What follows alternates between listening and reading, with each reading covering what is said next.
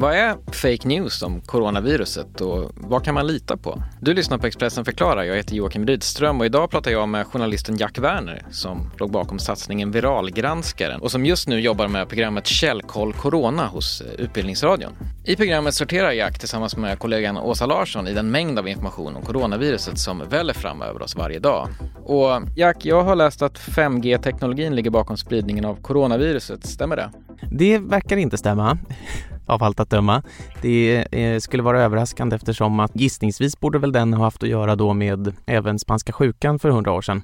Eh, och jag vet inte riktigt vilken teknologi det var som, eh, som, som motsvarade 5G då, men jag tror inte den var lika kraftig kanske. Så att nej, det, det verkar vara något överilat de ryktena. Det här är ju ett exempel på just en nyhet som folk reagerar på. Vad ska man leta efter i en artikel för att försöka bedöma om den är fejk eller inte? Finns det som en sorts punktlista jag kan följa? Det finns sensationella saker som kan vara sanna även om de prickar in alla kriterier för att låta falska och vice versa. Det finns sensationella eller osensationella saker som är, som är falska även om de låter helt rimliga och sanna. Jag brukar väl generellt tipsa om att alltid försöka ifrågasätta sig själv i första hand. Alltså att eh, man är medveten om att ens åsikter styr en i väldigt hög grad i ens informationsinhämtning. Man har väldigt mycket lättare att acceptera sån information som tycks stödja ens åsikter än sån information som tycks tala emot ens åsikter. Så att det bästa är att i första hand bara ifrågasätta sig själv funkar det här med mina åsikter för bra? Vill jag att det här ska vara sant? Då är det nog inte det. Och sen handlar det ganska hög grad om att eh, försöka ta reda på huruvida den källan man har, är, är den trovärdig? Finns det något som säger att den har koll på det den pratar om? Finns det någonting som, säger, som, som visar på att den tidigare har haft fel? Vad anger den för övriga källor i sin tur? Alltså leta på det sättet. Eh, I tredje hand kan man också tipsa om att om ett väldigt sensationellt påstående finns på bara en enda plats, alltså bara en enda sajt till exempel, då kan man ifrågasätta att den inte det där sensationella påståendet om det var sant, det borde ju ha funnits på väldigt många andra platser också. Det är konstigt att det bara finns på ett ställe. Så det är väl egentligen de tre sakerna man kan tänka på lite sådär på rak arm. Men, men jag menar, det här är det som är grejen med research. Man måste improvisera. Varje nytt påstående ställer en inför ja, en, en ny situation att ut, utreda huruvida den kan stämma eller ej. Är det så där verkligen att vi är just mer benägna att engagera oss, eller ja, att dela vidare en nyhet som vi vill tro på? Ja, eh, det kallas för confirmation bias på engelska. Man har pratat om konfirmationsbias på svenska, vilket jag tycker är ett väldigt fult ord. Så jag har fastnat för synonymen bekräftelsejäv istället. Det styr oss i vardagen. Alltså, jag menar, och det är helt logiskt för att hade vi undersökt all ny information med samma, på samma rigorösa sätt, då hade vi ju inte haft någon energi över till någonting annat på hela dagen.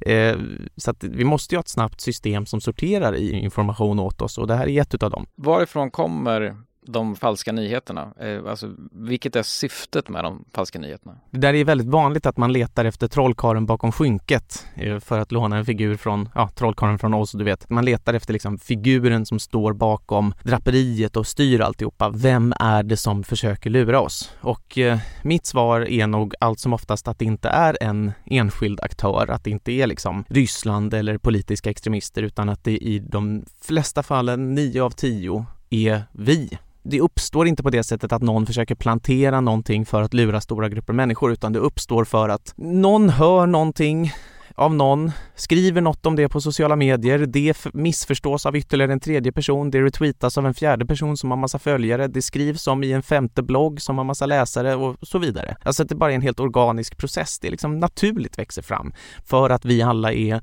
dras med ungefär samma problem när det kommer till oss som informationskonsumenter. Ingen är en perfekt informationskonsument. Så att jag tror att de allra flesta fallen är det så. Och sen finns det givetvis också ett informationskrigsincitament. Det finns aktörer som drar nytta av rådande informationssituation och försöker eh, sätta folk mot varandra eller liksom skapa osäkerhet eller otrygghet. Men så sent som idag också hade ju ni på Expressen en nyhet om att det som försvarsministern hade kallat en rysk informationskampanj i själva verket var, var svenska anti-5G-aktivister. Och det där är ju ett exempel då på att man pekar på något och säger att det här ser ut som det här liksom, som vi är så vana vid att prata om problemet, nämligen rysk informationskrigföring. Men sen så är det inte det, utan det är bara svenskar som sitter och är mot 5G liksom. För sådana finns ju. Det är inte så att de inte existerar. Så att man får komma ihåg det där att det här är liksom en mix utav helt vanliga människor och sen här och där finns de här lite mera organiserade professionella inslagen. Kopplat just till corona, eh, vilka är de vanligaste felaktigheterna som delas, eh, som du har sett? Det är väl egentligen mestadels inriktat på ett antal huvudområden. Man kan dela in det kanske i hälsa,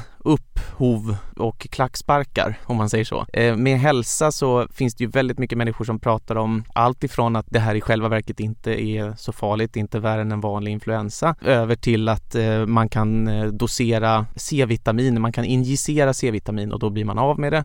Eh, president Trump sa häromdagen att man skulle äta en medicin som inte ännu är, om vi säger, uttrycker oss försiktigt, helt färdig för allmän förbrukning. Och så, så finns det liksom, ja men mer eller mindre avancerade teorier om, vad, om, om att det, det liksom ligger konspirationsteorier bakom coronaviruset, att det är ett vapen, att det är ett biovapen. Eh, så det är hälsodelen. Upphovdelen, där går väl lite det in i hälsodelen för att där har du också det här med biovapen och så vidare. Men det finns också idéer om att det ska krossa västekonomin och sådär. Och sen så klacksparkar, där kan vi då sortera in övrigt. Där har vi ju till exempel de här äh, spridda klippen på vad som påstås vara delfiner i Venedig och ja men massa små saker omkring hela coronaviruset som används som, ja men kanske lite uppmuntrande krimskrams vid sidan av det dagliga allvarstyngda informationsflödet. Men det är väl i de tre kategorierna man kan sortera de flesta felaktigheterna som, som jag sett i alla fall än så länge. Vilket är rent generellt sett det säkraste sättet att få del av så korrekta nyheter som möjligt? Jag önskar att, det, att man kunde säga att följ bara de här medierna så att säga. Men tyvärr är det ju så att även journalistiska redaktionella medier har problem när det är så här osäkert informationsläge. Så man ska inte lura sig och tro att eh, journalister har plåtkoll på, på det här läget, för det har vi inte. Det här är jätterörligt. Saker och ting händer från dag till dag, timme till timme och en siffra som är aktuell nu kan vara helt inaktuell om två timmar. Ett missförstånd som uppstår nu kan liksom röra till det för resten av dagen eller för resten av veckan. Så att jag tror att om man, om man liksom skannar de flesta liksom större redaktionella medierna så får man också en överblick. Men jag menar, det kan också göra att man blir fullständigt översvämmad av nyheter. Alltså, det finns också en hälsosamhet i att faktiskt inte läsa precis allt just nu. Jag själv själv känner att jag blir lite för eh, allvarstyngd om jag läser precis varenda grej om corona just nu. Så att, att försöka liksom dela upp sitt nyhetsintag över flera olika platser och försöka hålla det modererat, att man inte överdriver det. Och sen, det är liksom känns som en plikt också att försöka uppmana till att betala lite för journalistik då och då. För att eh, vi som företag går ungefär lika dåligt som alla andra företag just nu. Eh, och det känns väldigt, väldigt centralt att man ger journalistiken möjligheter att bedriva det här ganska viktiga arbetet just nu genom att till exempel betala för den journalistik man konsumerar. Du har lyssnat på Expressen förklarar, en podd där vi i varje avsnitt fördjupar ett specifikt ämne ur nyhetsflödet. Hör gärna något av våra tidigare avsnitt där du bland annat kan höra från radioprofilen Tina Merafsson om varför hon på grund av sin diabetes själv isolerat sig under pågående pandemi. Eller från professor Agnes Wold som förklarar hur man kan undvika att bli smittad av coronaviruset. Du kan även följa Expressens övriga nyhetsbevakning dygnet runt på Expressen.se, i vår app eller i Expressen TV.